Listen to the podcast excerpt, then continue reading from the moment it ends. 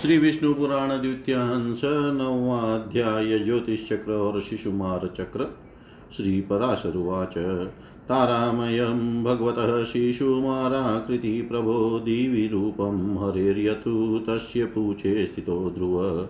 शेषभ्रमण भ्रामयति चन्द्रादित्यादिकान् ग्रहान् भ्रमन्तमनुं तं यान्ति नक्षत्राणि च चक्रवत् सूर्या चन्द्रमशोतारा नक्षत्राणि ग्रहेशः, वातानि कमर्ये बन्धे ध्रुवे, बद्धानि तानि वै शिशुमाराकृति प्रोक्तं यद्रूपं ज्योतिषां दिवि नारायणोऽयनं धाम्नां तस्याधार स्वयं हृदि।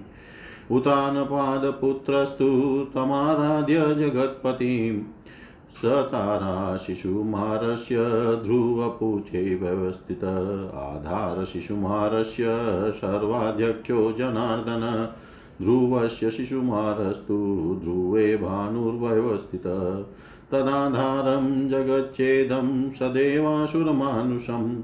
येन विप्रविधानेन तन्ममेकमना शृणु विवस्वान्नष्टभीमाशैराधा यापोरसात्मिका वसत्यम्भूततश्चानं मन्नादप्यखिलं जगत्। विवस्वानंशुभिस्तीक्ष्णैरादाय जगतो जलं सोमं पुष्णात्यतेन्दुश्च।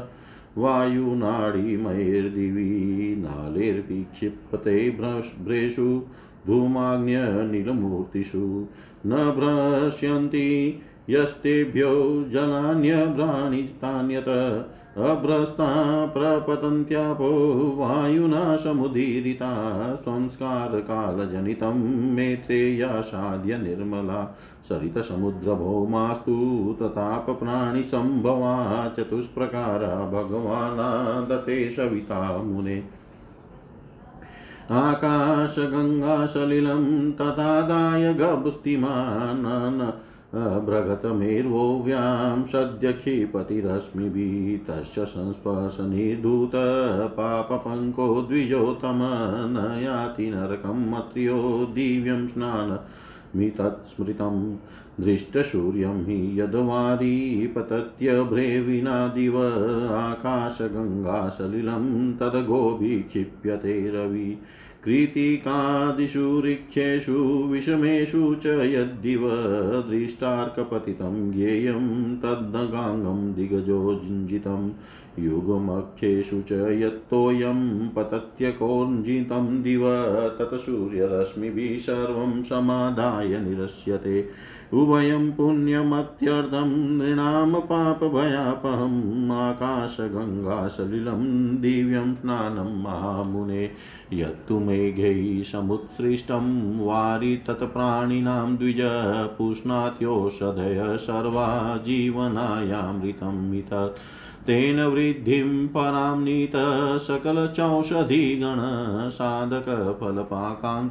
प्रजानां द्विजजायते तेन यज्ञान् यथा प्रोक्तान् मानवा शास्त्रचक्षुष कुर्वन्त्यहर हस्ते च देवानाप्यायन्ति ते। एवं यज्ञाश्च वर्णा च, वृष्टिपूर्वका, सर्वे देवनिकायाश्च सर्वे भूतगणाश्च ये वृष्ट्यादितमिदं सर्वं मनं निष्पाद्यते।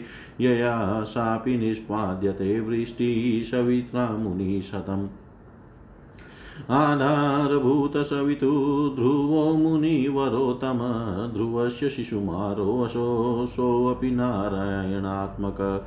हृदि नारायणस्तस्य शिशुमारस्य संस्थित बिभता सर्वभूतानामादिभूत सनातन। बिभता सर्वभूतानामादिभूत सनातन। श्री पराशर जी बोले, आकाश में भगवान विष्णु का जो शिशुमार गिरगिट अथवा गोधा के समान आकार वाला तारामय स्वरूप देखा जाता है, उसके पुछ भाग में ध्रुव अवस्थित है। यह ध्रुव स्वयं घूमता हुआ चंद्रमा और सूर्य आदि ग्रहों को घुमाता है। उस भ्रमणशील ध्रुव के साथ नक्षत्र गण भी चक्र के समान घूमते रहते हैं। यह सूर्य चंद्रमा तारे नक्षत्र और अन्य अन्य समस्त ग्रहगण वायुमंडलमयी डोरी से ध्रुव के साथ बंधे हुए हैं। मैंने तुमसे आकाश में ग्रह गण के जिस शिशुमार स्वरूप का वर्णन किया है, अनंत तेज के आश्रय स्वयं भगवान नारायण ही उसके हृदय स्थित आधार है। उतान पाद के पुत्र ध्रुव ने जगतपति की आराधना करके तारा में शिशुमार के पुच स्थान में स्थिति प्राप्त की है। शिशुमार के आधार सर्वेश्वर श्री नारायण है। शिशुमार ध्रुव का आश्रय है और ध्रुव में सूर्य देव स्थित है तथा हे विप्र, जिस प्रकार देव असुर और मनुष्य आदि के सहित यह संपूर्ण जगत सूर्य के आश्रित है, वह तुम एकाग्र होकर सुनो।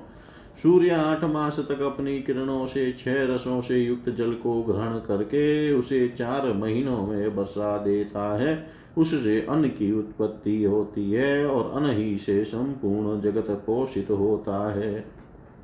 सूर्य अपनी तीक्ष्ण रश्मियों से संसार का जल खींच कर उसमें चंद्रमा का पोषण करता है और चंद्रमा आकाश में वायुमयी नाड़ियों के मार्ग से उसे धूम, अग्नि और वायुमय मेघों में पहुँचा देता है। यह चंद्रमा द्वारा प्राप्त जल मेघों से तुरंत ही भ्रष्ट नहीं होता, इसलिए अभ्र कहलाता है। हे मैत्रेय काल जनित संस्कार के प्राप्त होने पर यह अभ्रहस्त जल निर्मल होकर वायु की प्रेरणा से पृथ्वी पर बरसने लगता है। हे मुने, भगवान सूर्य देव नदी, समुद्र, पृथ्वी तथा प्राणियों से उत्पन्न इन चार प्रकार के जलों का आकर्षण करते हैं। तथा आकाश गंगा के जल को ग्रहण करके वे उसे बिना मेघादि किए अपनी किरणों से ही तुरंत पृथ्वी पर बरसा देते हैं। हे द्विजोतम उसके स्पर्श मात्र से पाप पंख के धूल जाने से मनुष्य नरक में नहीं जाता तह वह दिव्य स्नान कहलाता है। सूर्य के दिखलाई देते हुए बिना मेघों के ही जो जल बरसता है, वह सूर्य की किरणों द्वारा बरसाया हुआ आकाश गंगा का ही जल होता है। कृतिका आदि विषम अयुग्म नक्षत्रों में जो जल सूर्य के प्रकाशित रहते हुए बरसता है, उसे दिग्गजों द्वारा बरसाया हुआ आकाश गंगा का जल समझना चाहिए। रोहिणी और आद्री आदि समसंख्या वाले नक्षत्रों में जिस जल को सूर्य बरसाता है, वह सूर्य रश्मियों द्वारा आकाश गंगा से ग्रहण करके ही बरसाया जाता है। हे महामुने, आकाश गंगा के ये सम तथा विषम नक्षत्रों में बरसने वाले दोनों प्रकार के जल में दिव्य स्नान अत्यंत पवित्र और मनुष्य को के पाप भय को दूर करने वाले हैं। हे द्विज जो जल मेघों द्वारा बरसाया जाता है, वह प्राणियों के जीवन के लिए अमृत रूप होता है और औषधियों का पोषण करता है। हे विप्र उस वृष्टि के जल से परम वृद्धि को प्राप्त होकर समस्त औषधियाँ और फल पकने पर सुख जाने वाले गोधूम्य अन प्रजा वर्ग के शरीर की उत्पत्ति एवं पोषण आदि के साधक होते हैं। उनके द्वारा शास्त्र विद मनीषीगण नित्य प्रति यदा विधि यज्ञानुष्ठान करके देवताओं को संतुष्ट करते हैं। इस प्रकार संपूर्ण यज्ञ, वेद, ब्राह्मण आदि, वर्ण समस्त देव समूह और प्राणी गण वृष्टि के ही आश्रित हैं। हे मुनि श्रेष्ठ अन्न को उत्पन्न करने वाली वृष्टि ही इन सबको धारण करती है तथा उस वृष्टि की उत्पत्ति सूर्य से होती है। हे मुनि विरोतम सूर्य का आधार ध्रुव है, ध्रुव का शिशुमार है तथा शिशुमार के आश्रय श्री नारायण है। उस शिशुमार के हृदय में श्री नारायण स्थित है, जो समस्त प्राणियों के पालन करता तथा आदिभूत सनातन पुरुष है। इति श्री विष्णु इति श्री विष्णुपुराणे द्वितीयांशे नमो अध्याय। सर्वं श्रीशां सदाशिवार्पणम् अस्तु। ॐ विष्णवे नम विष्णवे नम विष्णवे नमः। श्री विष्णु पुराण द्वितीय अंश दसवां अध्याय द्वादश सूर्यों के नाम एवं अधिकारियों का वर्णन श्री पराशरुवाच शाशितिमण्डल शतं काष्ठयोरन्तरं द्वयो आरोहावरोहाभ्यां भानुरब्धेन गति। स रथोऽधिष्ठितो देवैरादित्यै ऋषिभिस्तथा गन्धर्वैरप्सरोभिश्च ग्रामणी सर्पराक्षसै धाता क्रतुस्थला चैव पुलस्त्यो वासुकीस्तथा सप्तम। एते वसन्ति वै चैत्रे मधुमासे सदैव हि मैत्रेयस्यन्दने भानो सप्तमासाधिकारिण। अर्यमा पुलश्चेव रथोजा पुञ्जिकस्थला प्रहेति कच्छवीरश्च नारदश्च रथैरवे। माधवे निवसन्त्येते शुचिसंज्ञै निबोध मे। मित्रोऽत्रिस्तक्षको रक्ष पौरुषेयोऽथ मेनकाहारतस्वनश्चेव मेत्रेयेते वसन्ति वै। वरुणो वसिष्ठो नागश्च सहजन्याहुरतरतचित्रस्तथा शुक्रे वसन्त्याषाढसंज्ञकै इन्द्रो विश्वावसुः स्रोतः एलापुत्रस्तथाङ्गिरा प्रम्लोचा च नभस्येते सर्पिषाचर्कै वसन्ति वै। विवस्वानुग्रस्सेनश्च भृगुरापुरणस्तथा नुम्लोचा शङ्खपालो व्याघ्रो भाद्रपदे तथा पूषा वसुरुचिर्वातो गौतमोऽवत धनञ्जय सुषेणोऽन्यघ्रीताची च वसन्त्याश्वयुजे रवो विश्वावसुर्भजद्वाज विश्वावसुर्भरद्वाज पर्जन्यैरावतो तथा विश्वाचिशेन जिच्चाप कार्तिके च वसन्ति वै। हंसकाश्यपदाक्षयास्तु महापद्मस्तथोर्वशी चित्रसेनस्तथा विद्युन्मार्गशीर्षे अधिकारिण क्रतुर्भगस्ततो नायुस्फुजः कर्कोटकस्तथारिष्ट नेमिश्चेवान्या पूर्वचित्तिर्वराप्सरा पौषमासै वसन्त्येते सप्तभास्करमण्डले लोकप्रकाशनाटाय विप्रवर्याधिकारिण त्वस्तातः जमदग्निश्च कम्बलोऽत तिलोत्तमा ब्रह्मोपेतोऽतः ऋतजिदः दृष्टराष्ट्रोऽथ सप्तम माघमासे वसन्त्येते सप्तमेत्रेय भास्करे श्रूयतां चापरे सूर्ये फागुने निवसन्ति ये विष्णुरश्वतरोरम्भा सूर्यवचाश्च सत्यजित् विश्वामित्रस्तथा रक्षो यज्ञोपेतो महामुने मासेष्वेतेषु मेत्रेय वसन्त्येते तु सप्तकः सवितुर्मण्डले भ्रमण विष्णुशक्य शक्युपबृंहितः स्तुवन्ति मुनयः सूर्यं गन्धर्वैर्गीयते पुरनृत्यन्त्यप्सरसो यान्ति सूर्यस्यानुनिशाचरा वहन्ति पनगायक्षे क्रियते यविषु सङ्ग्रह बालकील्यास्तथैवेनं परिवार्य समासते सोऽयं सप्तगणः सूर्यमण्डले मुनिशतमहिमोष्णवारि वृष्टीनां हेतुस्वसमयं गत हिमोष्णवारि वृष्टीनां हेतुस्वय समय। गत श्री पराशर जी बोले आरोह और अवरोह के द्वारा सूर्य की एक वर्ष में जितनी गति है, उस संपूर्ण मार्ग की दोनों काष्ठाओं का अंतर एक सौ अस्सी मंडल है। सूर्य का रथ प्रतिमास भिन्न भिन्न आदित्य ऋषि गंधर्व अप्सरा यक्ष सर्प और राक्षस गणों से अधिष्ठित तो होता है। हे मित्र यह मधुमास चैत्र में सूर्य के रथ में सर्वदा धाता नामक आदित्य क्रतुस्थला अप्सरा पुलस्त्य ऋषि वासु की सर्प, रथ भृत यक्ष, हेति, राक्षस और तुम्बरु गंधर्व, ये सात मास अधिकारी रहते हैं। तथा अर्यमा नामक आदित्य पुलह ऋषि रथोजा यक्ष पुंजिक स्थलाप्सरा प्रहेति राक्षस कचवीर सर्प और नारद नामक गंधर्व ये वैशाख मास में सूर्य के रथ पर निवास करते हैं। हे मैत्रेय, अब ज्येष्ठ मास में निवास करने वालों के नाम सुनो। उस समय मित्र नामक आदित्य त्रिऋषि तक्षक सर्प पौरुषेय राक्षस मेनका अप्सरा गंधर्व और रथस्वन नामक यक्ष ये उस रथ में वास करते हैं। तथा आषाढ़ मास में वरुण नामक आदित्य वशिष्ठ ऋषि नाग सर्प सहजन्याप्सराहु गंधर्व रक्ष रथ राक्षस और रथ चित्र नामक यक्ष उसमें रहते हैं। श्रावण मास में इंद्र नामक आदित्य विश्वावसु गंधर्व स्रोत यक्ष एला पुत्र सर्प अंगिरा ऋषि प्रमलोचरा प्रमलोचा अप्सरा और सर्पी नामक राक्षस सूर्य के रथ में बसते हैं।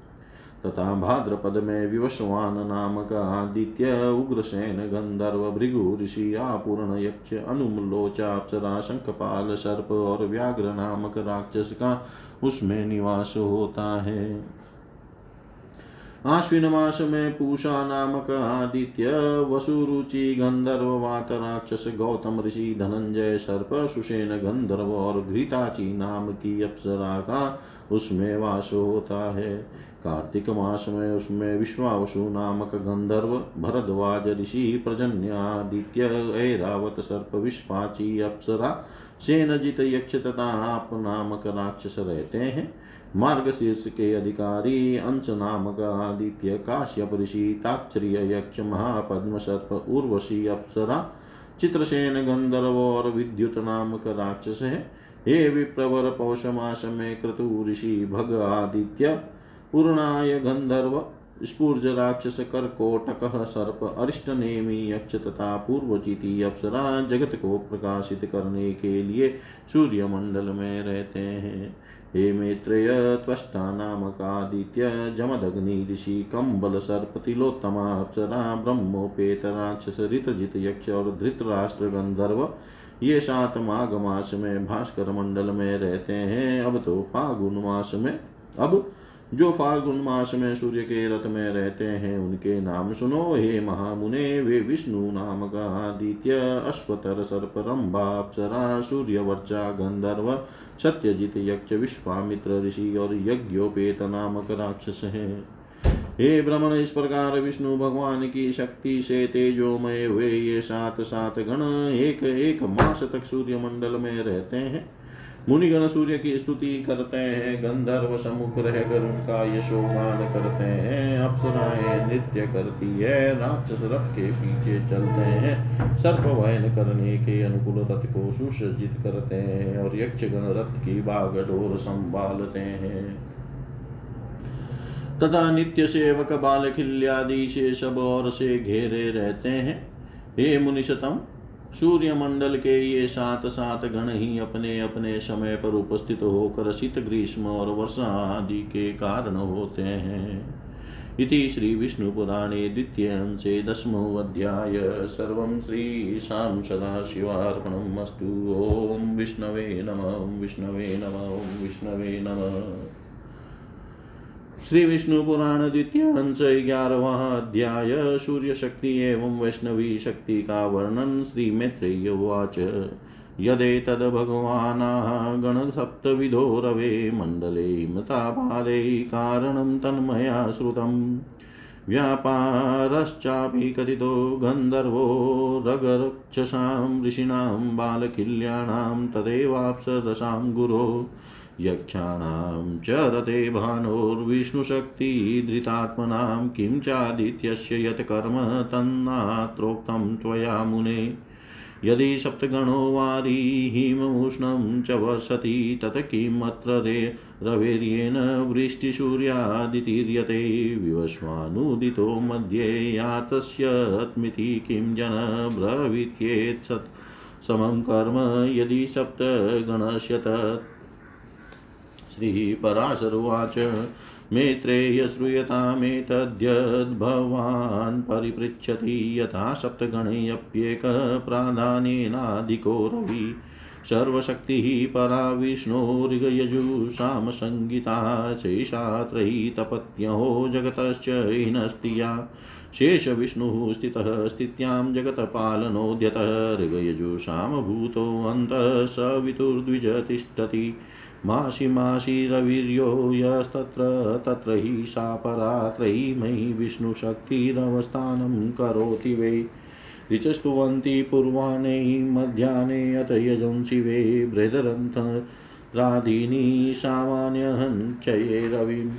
अङ्गमेषा त्रयी विष्णोरगयजुषां संगीता विष्णुशक्तिरवस्थानं सदादित्यै करोति सा। न केवलं रवे शक्ति वैष्णवी सा त्रयीमयी भ्रमात् पुरुषो रुद्रस्त्रयमेतत्र त्रयीमयं सर्गादौ ऋङ्मयो ब्रह्मा स्थितो विष्णुर्यजुर्मय रुद्रसाममयो अन्ताय तस्मात्याशुचिर्ध्वनि। एवं सा सात्विकी शक्ति वैष्णवी या त्रयीमयी आत्मसप्तगणस्थं तं भास्वन्तमधितिष्ठति।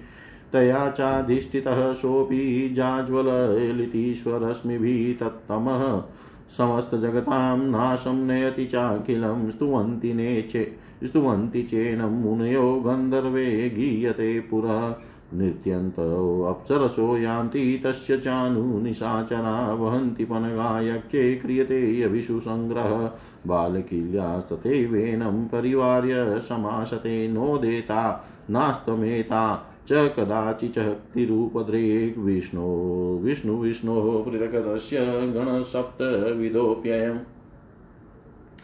स्तम्भस्तदर्पणस्येव योऽयमासन्नतां गतः छायादर्शनसंयोगं स तं प्राप्नोत्यथात्मनः एवं सा वैष्णवी शक्तिनेवापेति ततो द्विजमासानुमासं भास्वन्तमध्यास्ते तत्र संस्थितम् पितृदेवमनुष्यादींस सदाप्यायनन् प्रभु परिवर्तत्यो रात्रकारणं सविता द्विज। सूर्यरश्मिः सुषुम्ना यस्तर्पितस्तेन चन्द्रमः कृष्णपक्षे अमरे शश्वत्पीयते वे सुधामय पीतं तं द्विकलं सोमं कृष्णपक्षयक्षये द्विज। पिबन्ति पितरस्तेषां भास्करार्तर्पणं तथा। आदते रश्मिर्भियन्तु क्षितिसंस्थं रसं रवितमुत्सृजति भूतानां पुष्ट्यर्थं सस्यवृद्धये। तेन प्रीणात्यशेषानि भूतानि भगवान् रवि पितृदेव मनुष्या दीनैवमाप्यायसो पक्षतृप्तिं तु देवानां पितॄणां चैवमाशिकीं शाश्वततृप्तिं च मत्र्याणां मेत्रेयार्कं मेत्रेर्यार्कः प्रयच्छति शश्वतृप्तिः च मत्र्यायान् मत्र्याणां मेत्रेयार्कः प्रयच्छति।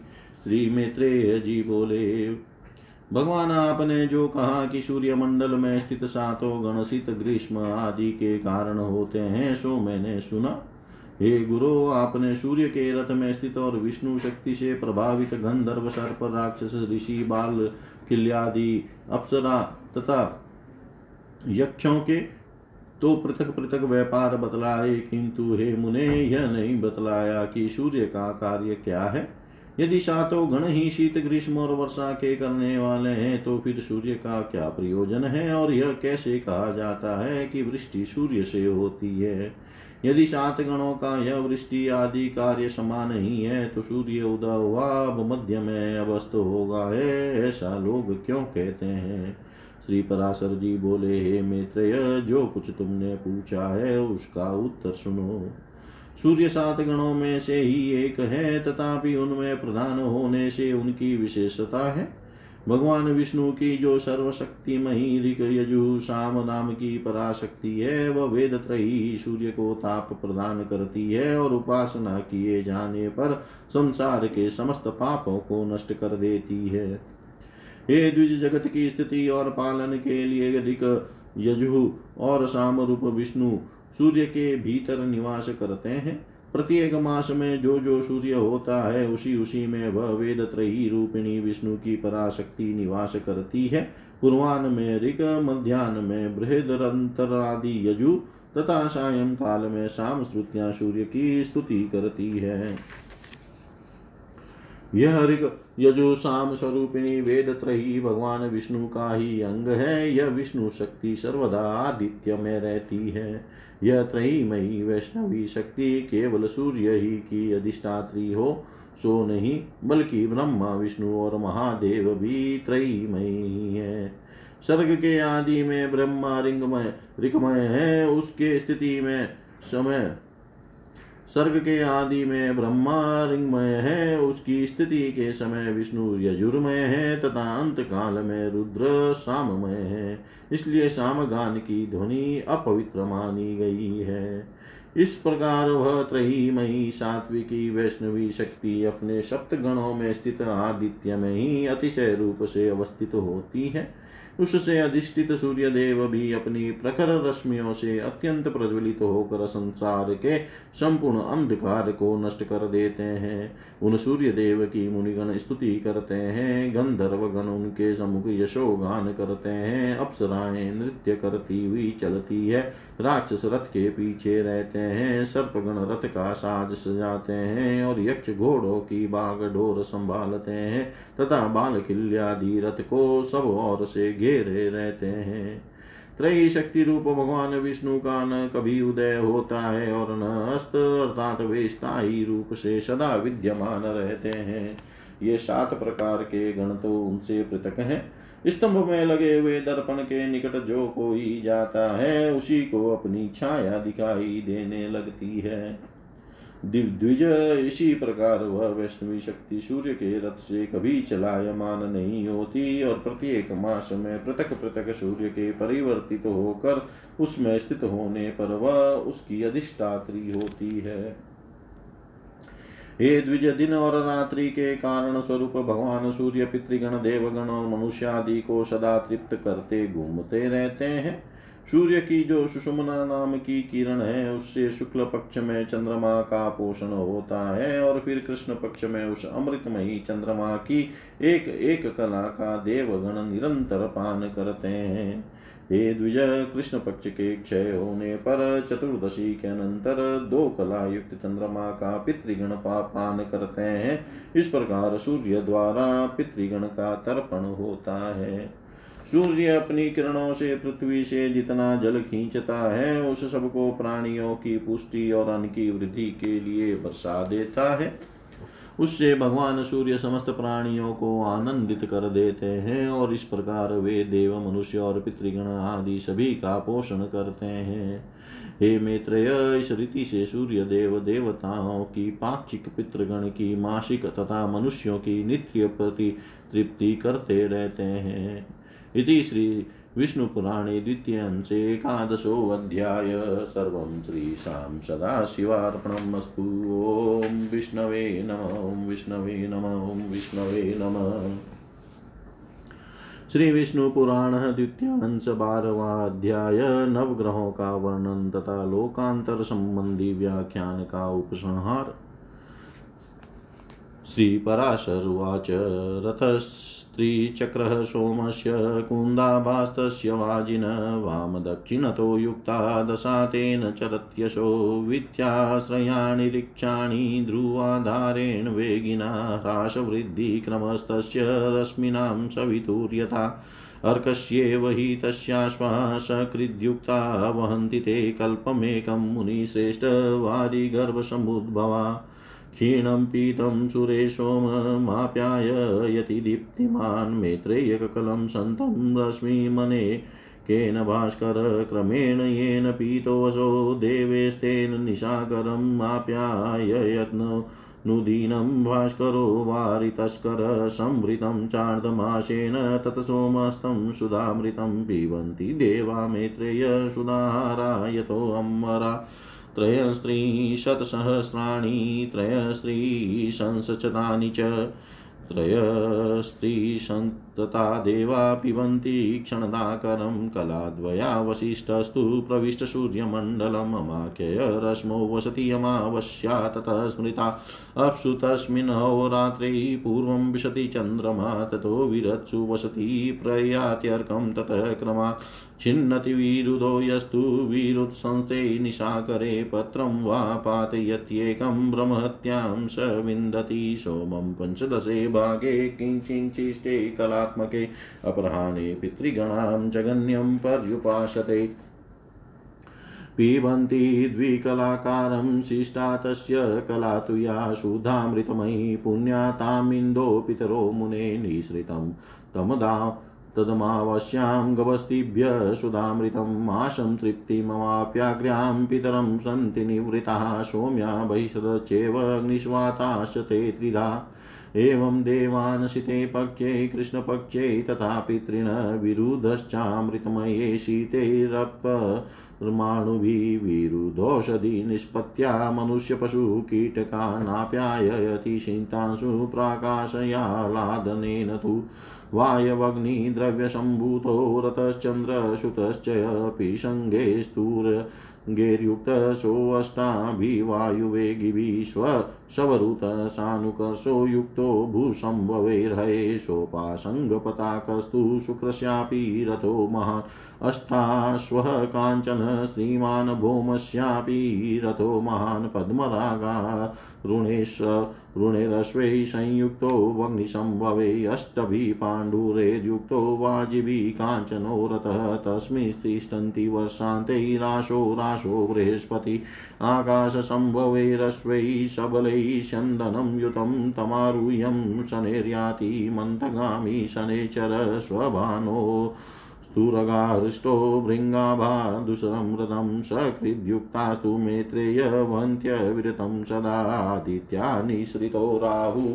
सोमं गच्छति पर्वसु आदित्यमेति सोमा च पुनः शौरेषु पूर्वसु तथा केतुरतस्याश्वाप्यष्टौ वातरंस पलालधूमवर्णाभा लाक्षारसनिवारुणा एते मया ग्रहणं वै तवाख्याता दतानव सर्वे ध्रुवे महाभागप्रवदा वायुरश्मिभिः ग्रहक्षताराधै स्नियानि ध्रुवे बधान्यशेषतः भ्रमन्त्युचितचारेण मेत्रेया नीलरश्मिभिः यावन्त्यश्चेव तारस्तास्तावन्तो वातरश्मय सर्वे ध्रुवे निबद्धास्ते भ्रमन्तो भ्रामयन्ति तमः। तेलपीडा यथा चक्रं भ्रमन्तो भ्रामयन्ति वै तथा भ्रमन्ति ज्योतिषीं वातविद्वानि सर्वशलातचक्रवध्यान्ति वातचक्रे रितानि तु यस्मान् ज्योतिषीं वहति प्रभस्तेन स स्मृतः शिशुमारस्तु य प्रोक्तः स ध्रुवो यत्र तिष्ठति सन्निवेशं च तस्यापि शृणुष्व मुनिशतं।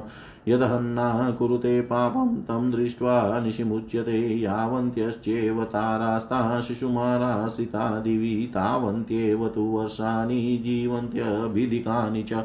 उतानपादस्तस्यादो विज्ञेयो उत्तरो हनुयज्ञोऽधरश्च विज्ञेयो धर्मो मूर्धान्नमाश्रितः हृदि नारायणश्चाते अश्विनो पूर्वपादयो वरुणश्चार्यमाचेव पश्चिमे तस्य शक्तिनि। शिष्णसंवत्सरस्तस्य मित्रोऽपानं समाश्रितः। ऊचे अग्निश्च महेन्द्रश्च कश्यपोऽत ततो ध्रुव तारका शिशुमारस्य नास्तमेति चतुष्टयम् इत्येष सन्निवेशोऽयं पृथिव्या ज्योतिषां तथा द्वीपानां मुदधीनां च पर्वतानां च कीर्तितः वर्षाणां च नदीनां च ये च तेषु वसन्ति वे तेषां स्वरूपमाख्यातं सङ्क्षेप श्रूयतां पुनः यदम्बुवैष्णवकायस्ततो विप्रवसुन्धरा पद्माकारा समुद्भूता पर्वताब्ध्यादिसंयुता ज्योतिषी विष्णुभगवा भवन्नानि विष्णुवर्णानि विष्णुगिरयो दिशश्च नद्यसमुद्राश्च स एव सर्व यदस्ति यन्नास्ति च विप्रवर्य। ज्ञानस्वरूपो भगवान् यस्तोऽसहावशेषमूर्तिन तु वस्तुभूत्। ततो हि शैलाब्धिधरादिभेदाञ्जानिः विज्ञानविद्रिविन्तानि यदा तु शुद्धं निजरूपि सर्वं कर्मक्षये ज्ञानमपास्तदोषं, तदा हि सङ्कल्पतरो फलानि भवन्ति नो वस्तुषु वस्तुभेदा। वस्त्वस्ति किं कुत्रचिदादिमध्यं पर्यन्तहीनं सततेकरूपं, यच्चान्यथा त्वं भूयो न तथा ततः कुतो हि तत्त्वं। मही घटत्वं घटतकपालिका कपालिका अणु।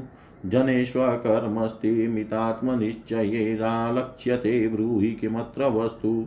तस्मान् विज्ञानमृते अस्ति किञ्चित्, क्वचित् कदाचित् द्विजवस्तु जातं। विज्ञानमेकं निजकर्मभेद विभिन्नचित्तैर्बहुधाभ्युपेतम् ज्ञानं विशुद्धं विमलं विशोकम् अशेषलोभादिनिरस्तसङ्गम् एकं सदेकं परमः परेश स वासुदेवो न यतोऽन्यदस्ति सद्भाव एव भवतो मयोक्तो ज्ञानं यथा सत्यमसत्यमन्यतः एततु यत्तसंव्यवहारभूतं तत्रापि चोक्तं भुवनाश्रितं ते यज्ञपशुर्वग्निशेषऋत्विकः सोमसुरास्वर्गमयश्च काम इत्यादि कर्माश्रितमार्गदृष्टं भूरादिभोगाश्च फलानि तेषां।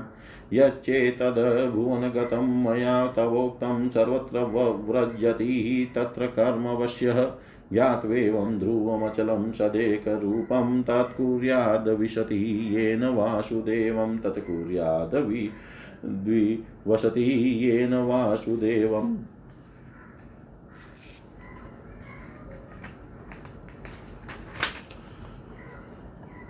श्री पराशर जी बोले चंद्रमा का रथ तीन पहिए वाला पहियों वाला है। उसके वाम तथा दक्षिण और कुंद कुसुम के समान श्वेत वर्ण दस घोड़े जुते हुए हैं। ध्रुव के आधार पर स्थित उस वेगशाली रथ से चंद्रदेव भ्रमण करते हैं और नागविति पर आश्रित अश्विनी आदि नक्षत्रों का भोग करते हैं। सूर्य के समान इनकी किरणें भी घटने बढ़ने का निश्चित क्रम है। मुनिश्रेष्ठ सूर्य के समान समुद्र गर्भ से उत्पन्न हुए, उसके घोड़े भी एक बार जोत दिए जाने पर एक एक कल्प पर्यंत रथ खींचते रहते हैं।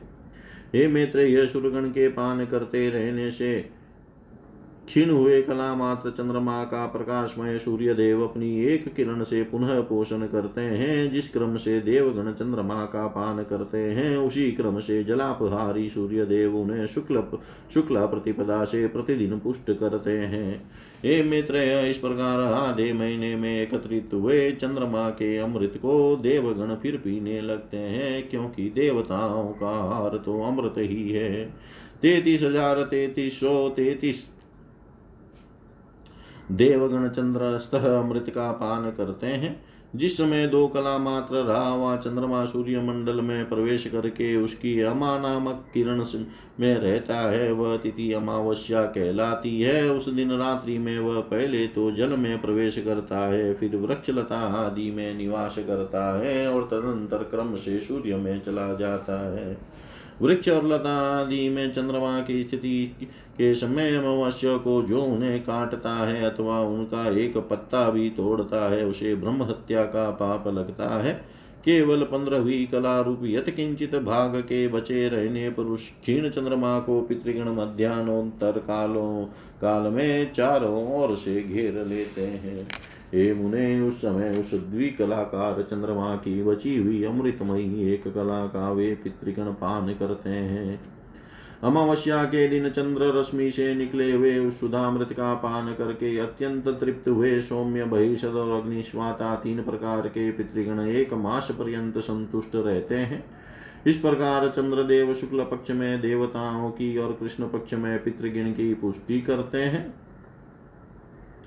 तथा अमृतमय शीतल जल कणों से लता वृक्षादि का और लता औषधि आदि उत्पन्न करके तथा अपनी चंद्रिका द्वारा आह्लादित करके वे मनुष्य, पशु एवं कीट पतंग आदि सभी प्राणियों का पोषण करते हैं।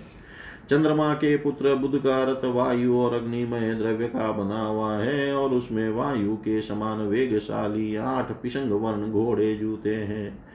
वरुत अनुकर्ष उपासंग और पताका तथा पृथ्वी से उत्पन्न हुए घोड़ों के सहित शुक्र का रथ भी अति महान है। तथा मंगल का अति शोभायमान, स्वर्ण निर्मित महान रथ भी अग्नि से उत्पन्न हुए पद्मराग मणि के समान अरुण वन आठ घोड़ों से युक्त है। जो आठ पांडुरवन घोड़ों से युक्त सुवर्ण का रथ है, उसमें वर्ष के अंत में प्रत्येक राशि में बृहस्पति जी विराजमान होते हैं। आकाश से उत्पन्न हुए विचित्र वन घोड़ों से युक्त रथ में आरूढ़ होकर मंदगामी शनेश्वर जी धीरे धीरे चलते हैं। राहु का रथ धूसर मटियाले वर्ण का है। उसमें भ्रमर के समान कृष्ण वन आठ घोड़े जूते हुए हैं।